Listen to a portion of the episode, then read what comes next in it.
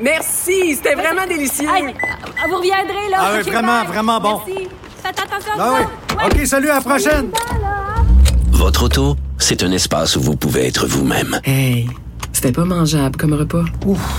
Elle mérite d'être bien protégée et vous méritez d'être bien accompagné. Trouvez la protection la mieux adaptée à votre auto avec Desjardins Assurance et obtenez une soumission en quelques clics sur desjardins.com.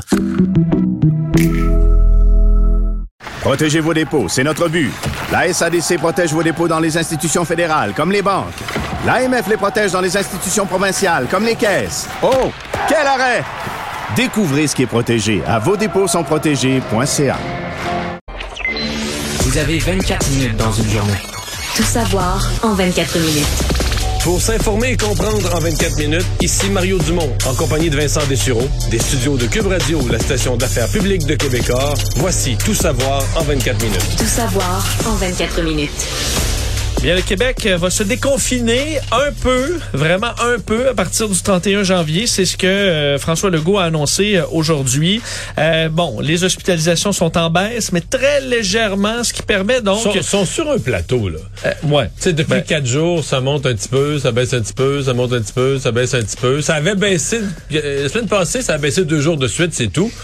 Mais moi, je, c'est un plateau qui, qui, qui je comprends là, qu'on a, on a touché pendant une journée 3400, mais sinon, là, c'est un plateau qui est au sommet, au sommet de tout ce qu'on a connu depuis le début de la pandémie. Ouais, c'est un niveau qui est insoutenable Ben euh, à long absolument. terme.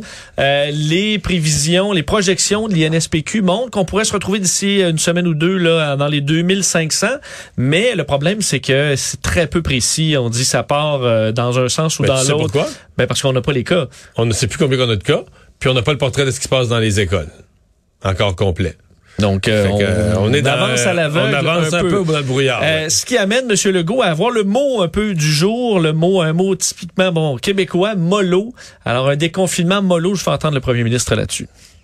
on a convenu avec la santé publique de vous annoncer aujourd'hui quelques petits assouplissements, mais l'idée, c'est d'y aller graduellement, prudemment, donc euh, d'y aller tranquillement. Comme on dit en québécois, il faut y aller mollo. Donc, si vous aviez un mot à retenir aujourd'hui, c'est le mot mollo. faut y aller mollo. C'est retenu. Bon, et, Mais on y va quand même. Ouais, ce, que, ce que ça implique, c'est quand même euh, quand même des ouvertures qui vont euh, faire plaisir aux, aux gens. Là. Restaurants, à 50% de leur capacité dès le 31 janvier. Euh, ça permettra, par contre, des rassemblements euh, limités, là, privés de quatre personnes ou deux bulles familiales. Euh, salle de cinéma, salle de spectacle, eux, ce sera devront attendre. Le ben, D'ailleurs, peut-être qu'il a terminé avec le 31 janvier. Là, euh, également dans les maisons. Alors, on peut se réunir quatre personnes ou deux bulles. Alors ça, c'est la c'est la limite. Euh, le 31 janvier aussi pourra recommencer le sport parascolaire et le sport civil, mais pour les mineurs, là, pour les moins de 18 ans. Alors le sport civil Et euh, sans compétition, sans tournoi, sans, sans match. match. exactement. Donc on peut faire de l'entraînement, on peut faire de l'activité physique, mais pas de match comme tel, du moins pas pour l'instant. La deuxième phase, c'est le 7 février, où là on touchera euh, la culture, bon, le, le salle de cinéma, les salles de spectacle, les arénas, 50 ou maximum 500. Alors le Centre Bell, euh, ce, ce sera euh, 500 personnes maximum pour l'instant. Mais là, je me suis demandé, euh, c'est pas la question n'a pas été posée, je pense, par un journaliste, parce que tu sais, le Centre Bell, on y allait par porte à un certain point. Là. C'est des, quand il y avait des portes indépendantes, on traitait les sections comme étant des 500, ce qui faisait qu'au total, on arrivait à 5000. Je- C'est vrai, ça se peut très bien que ce soit ça, euh, ouais, j'ai pas eu la précision, là, ça n'a pas été je serais abordé, je pas dans le point de presse. sans joke, 500 dans le Centre Bell, c'est une farce, là. Parce que je J'avoue qu'on revient probablement à ce qu'on est là où on était. Ouais, euh, où ça va être c'était 5000. 500 là, par section. euh. Euh, D'ailleurs, c'est 1000 personnes à l'extérieur, donc à partir du 7, euh, du 7 février. Euh, quelques changements au niveau des CHSLD qui pourront être visités par deux proches aidants par jour, tandis que quatre quatre personnes par jour pourront visiter les résidents en euh, RP, RPA. Euh, et euh, même François Legault a commencé en parlant de son fameux tunnel. On pense qu'il y a une écœurée généralisée sur le terme la lumière au bout du tunnel, mais il est allé de front avec cette, euh, cette comparaison-là. Puis on l'a traversé, le tunnel. Vous n'avez peut-être pas rendu compte, mais selon M. Legault, on l'a traversé. Je vous le fais entendre. Ben, je pense qu'on peut dire aujourd'hui qu'on est sorti du tunnel. Par contre, le train de la santé est magané.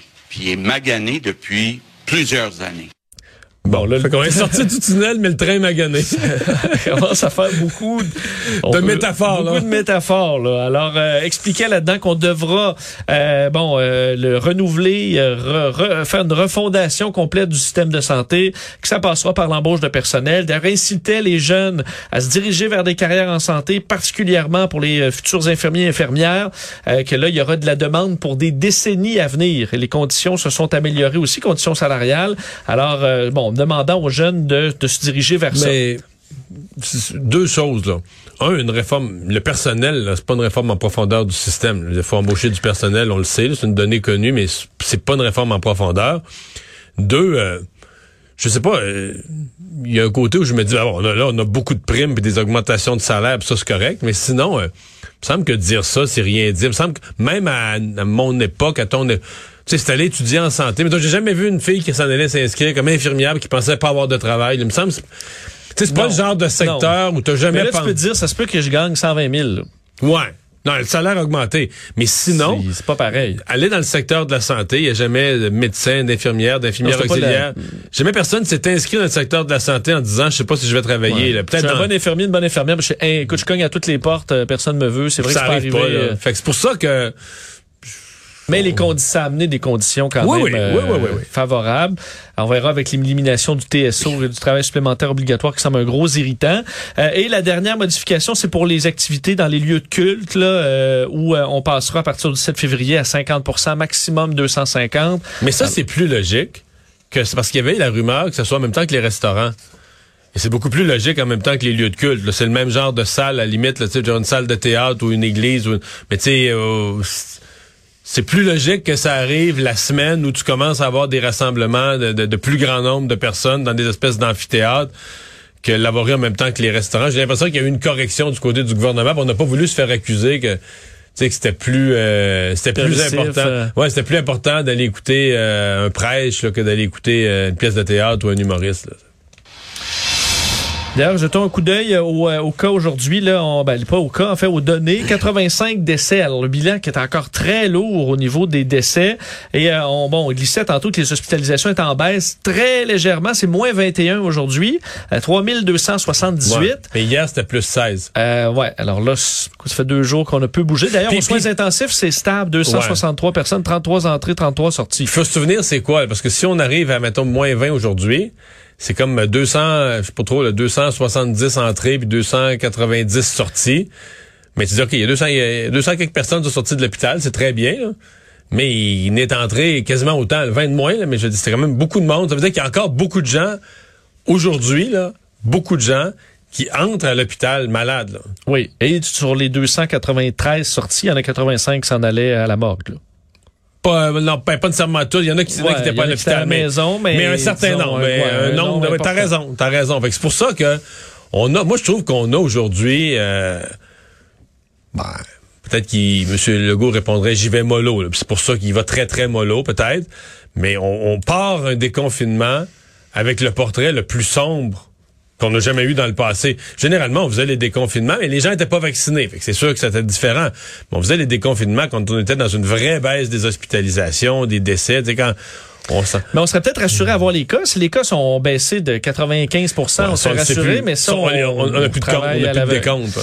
Euh, bon, on pourra peut-être avoir un peu plus d'informations concernant les justement les cas avec euh, le nouveau site lancé aujourd'hui pour les autotests, pas les autotests, les autodéclarations de tests positifs ou négatifs lancés par euh, le gouvernement du Québec. Ce matin, un peu en catimini sur québec.ca, euh, endroit où on peut euh, donc aller faire une autodéclaration, dire qu'on a eu la COVID lors d'un test, euh, autotest, ou dire qu'on a eu un test négatif.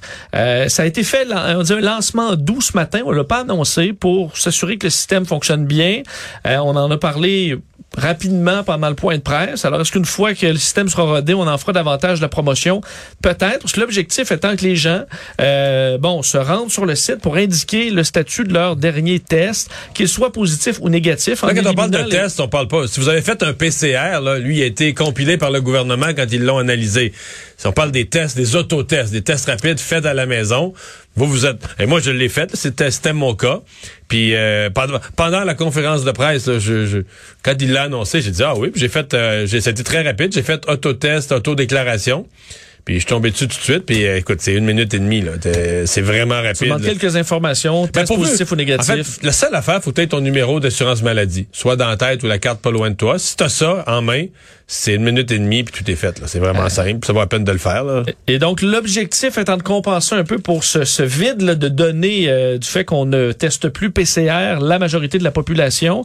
Alors, en ayant comme ça euh, des gens qui iront s'auto-déclarer, on peut avoir un petit portrait, très limité quand même, faut dire, parce que c'est loin de tout le monde qui ira euh, bon entrer tout ça, mais euh, ça permettra de voir peut-être une éclosion, un endroit, voir le, le taux d'autodéclaration monter dans un endroit ou l'autre, ou baisser. Alors, ça permettra d'augmenter un peu la qualité des, euh, des données. D'ailleurs, on expliquait quand même que pour les tests PCR, qui sont moins en demande, là, vu le, le- le fait que les cas euh, baissent, on pourrait élargir à d'autres catégories euh, qui pourraient accéder au véritable euh, aux tests PCR.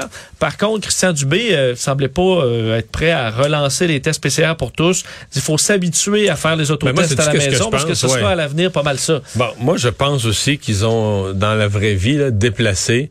Tu sais, là, on donne 85, 90, 100 000 doses de vaccins par jour.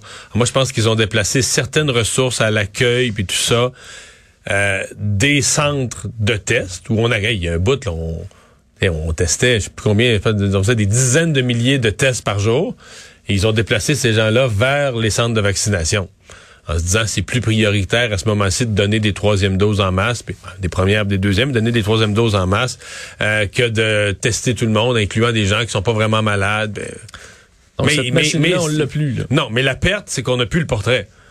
On sait plus, euh, tu sais, on navigue dans le brouillard, on sait plus combien il y a de cas au Québec, alors que il y a pas. Moi, je pensais, genre, pas, j'avais l'impression que c'est une stratégie que bien des pays allaient emboîter le pas, mais non. Tu regardes en France, en Angleterre, ou euh, au Royaume-Uni, aux, aux États-Unis, partout, ils ont euh, des nombres de cas gigantesques, mais ils l'ont. Ils continuent à tester les gens pour avoir un, un nombre total de cas, un portrait. Un mot sur euh, la vaccination, puisque Pfizer BioNTech aujourd'hui dévoilait euh, le lancement de la campagne de recrutement pour un essai clinique qui vise à tester le vaccin, le premier vaccin contre Omicron, donc un vaccin contre la COVID, euh, le vaccin Pfizer BioNTech, mais modifié pour s'attaquer euh, et adapté à Omicron. Alors ça vise des adultes de plus de 55 ans, donc 18 à 55 ans, 1420 personnes seront euh, sélectionnées pour faire partie de cette phase d'essai-là.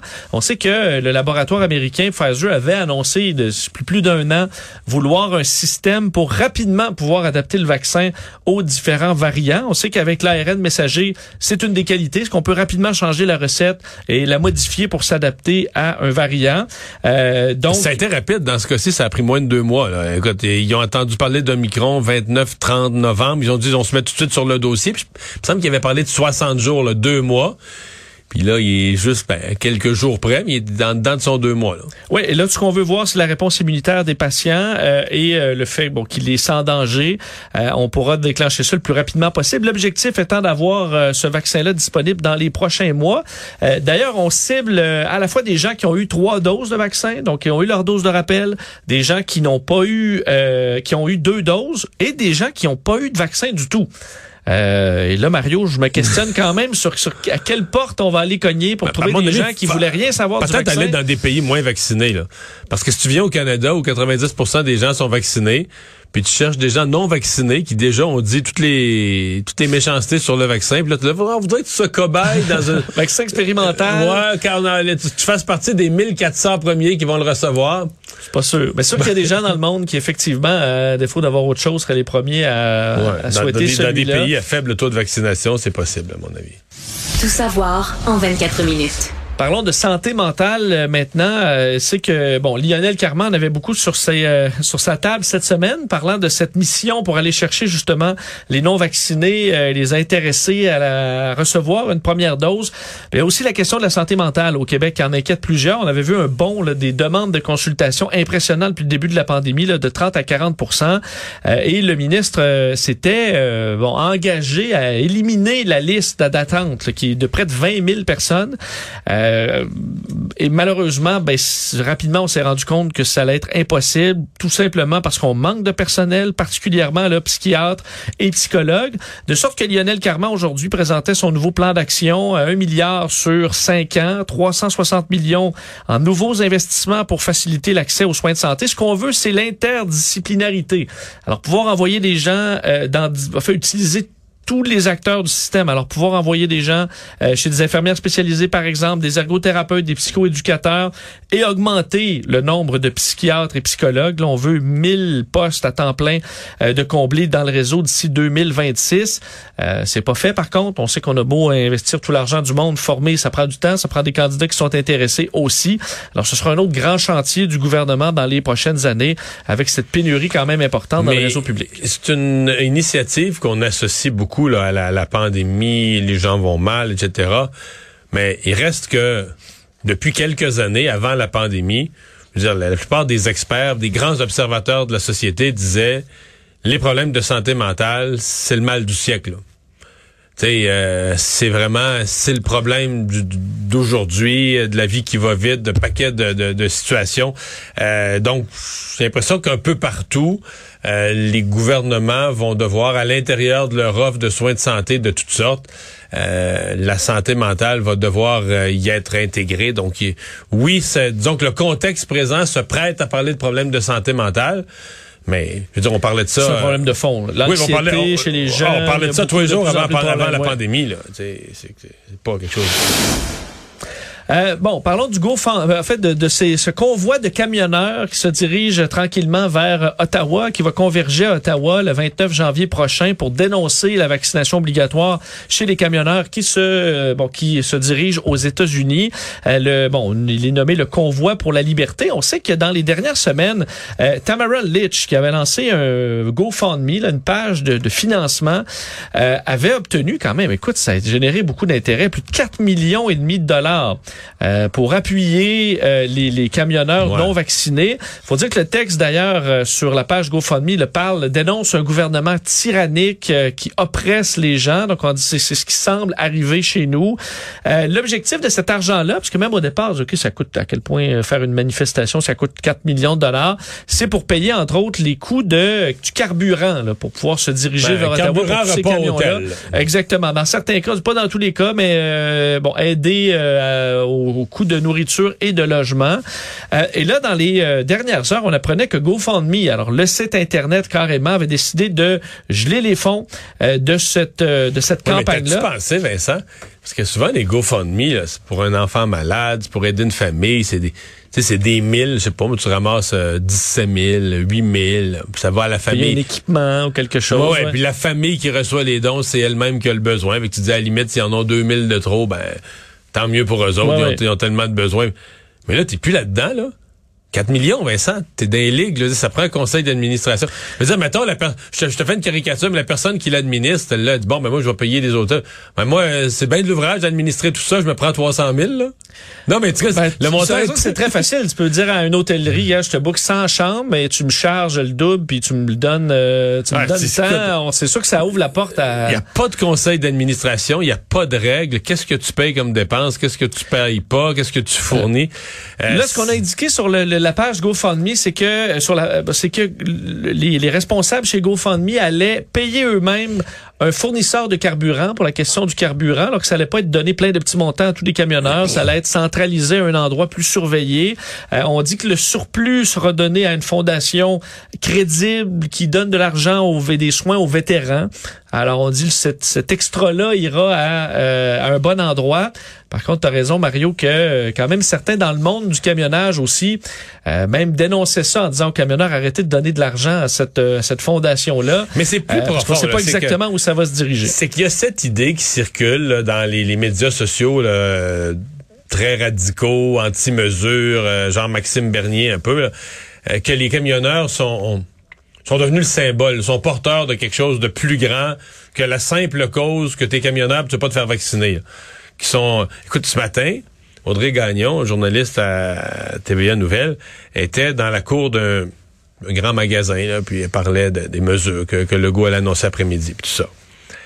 Et il y a une fille qui, plutôt que de répondre sur euh, ouverture des restaurants, elle a dit, non, elle a dit, nous, là, tout notre espoir est fondé sur les camionneurs qui vont sauver la liberté au Canada, puis tout ça. Ben, Tout notre espoir est fondé. Tu dis, OK, tout notre espoir... Notre espoir de quoi? Parce qu'elle est dans l'idée qu'il y a une oppression, puis qu'on Ouais. vit plus en démocratie. puis- Surtout que le- la mesure, elle est déjà en place depuis le 15 janvier. Plusieurs disaient ben, la, la, les- manifestation aurait peut-être dû avoir lieu avant. Imposé Elle est par un place. gouvernement, imposé dans une dictature, mais imposé par un gouvernement qui vient d'être élu majoritaire il y a trois mois à peine, quatre mois Ouais. à peine, le gouvernement aux- Trudeau, Tout comme aux États-Unis. qui vient d'être élu l'année passée. Euh, bon, d'ailleurs, euh, les chaînes d'approvisionnement, ce qui était une inquiétude, semble tenir assez bien. Il faut dire que le taux, euh, on dit les camionneurs, la, la grande majorité des, le taux de vaccination vaccinés, des camionneurs est très élevé. Euh, la majorité des compagnies ont tout simplement réorienté leurs conducteurs non vaccinés vers des routes au Canada qui sont nombreuses. Il y a de la demande aussi de toute façon. Alors en général, ça se passe, euh, ça se passe plutôt plutôt bien.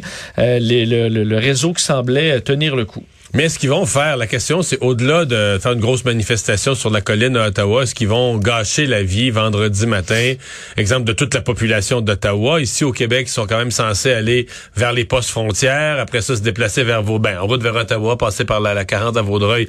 Est-ce qu'ils pourraient en chemin dans le Grand Montréal bloquer des ponts, ralentir des autoroutes, etc., histoire de se faire des amis, agrandir Oui. les- leurs appuis dans le public? Mais surtout que leur but, c'est de, de protéger la chaîne d'approvisionnement, Mario. Mais en bloquant le trafic à la grandeur du pays, ce n'est pas, ce n'est pas vraiment le cas, non?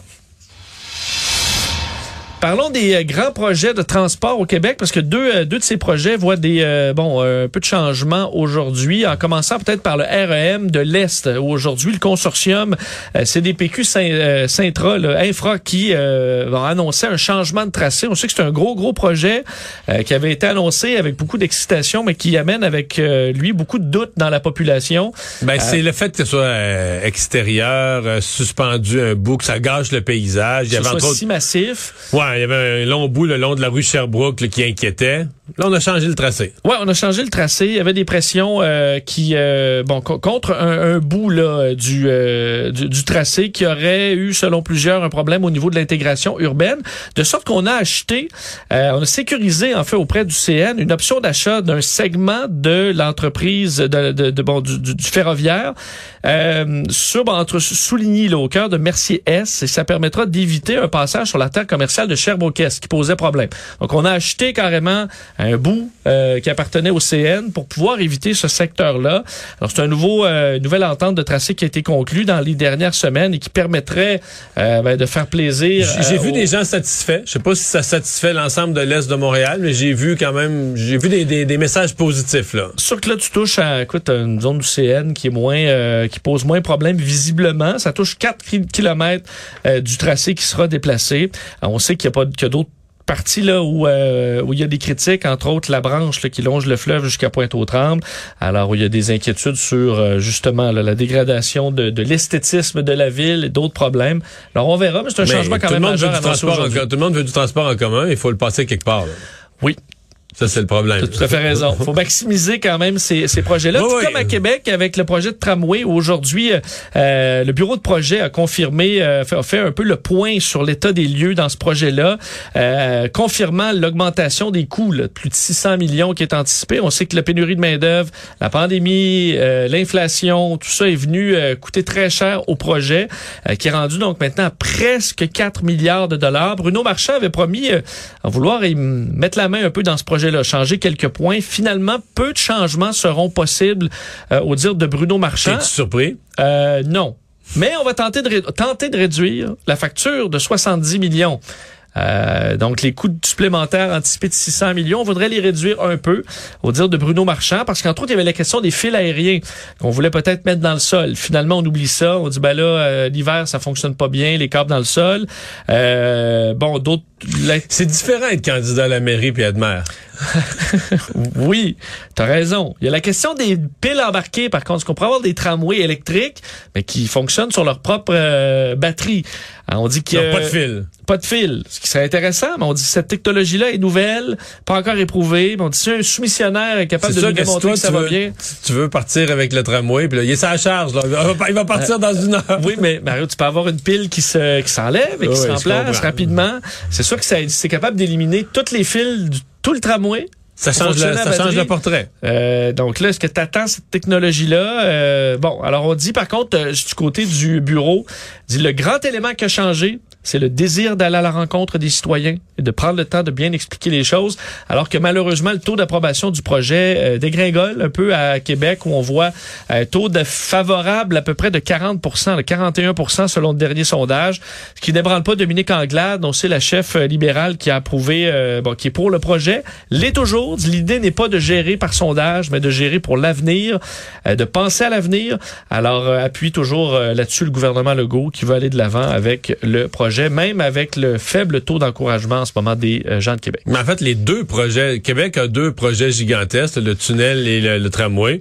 Dans les deux cas, il y a de l'incertitude sur la réalisation. Dans les deux cas, c'est plus en baisse qu'en hausse dans l'opinion publique. Là. rentrer dans le projet, préciser le projet, ça a plus tendance à fragiliser, inquiéter l'opinion publique euh, qu'à les, euh, les encourager. Résumer l'actualité en 24 minutes, c'est mission accomplie.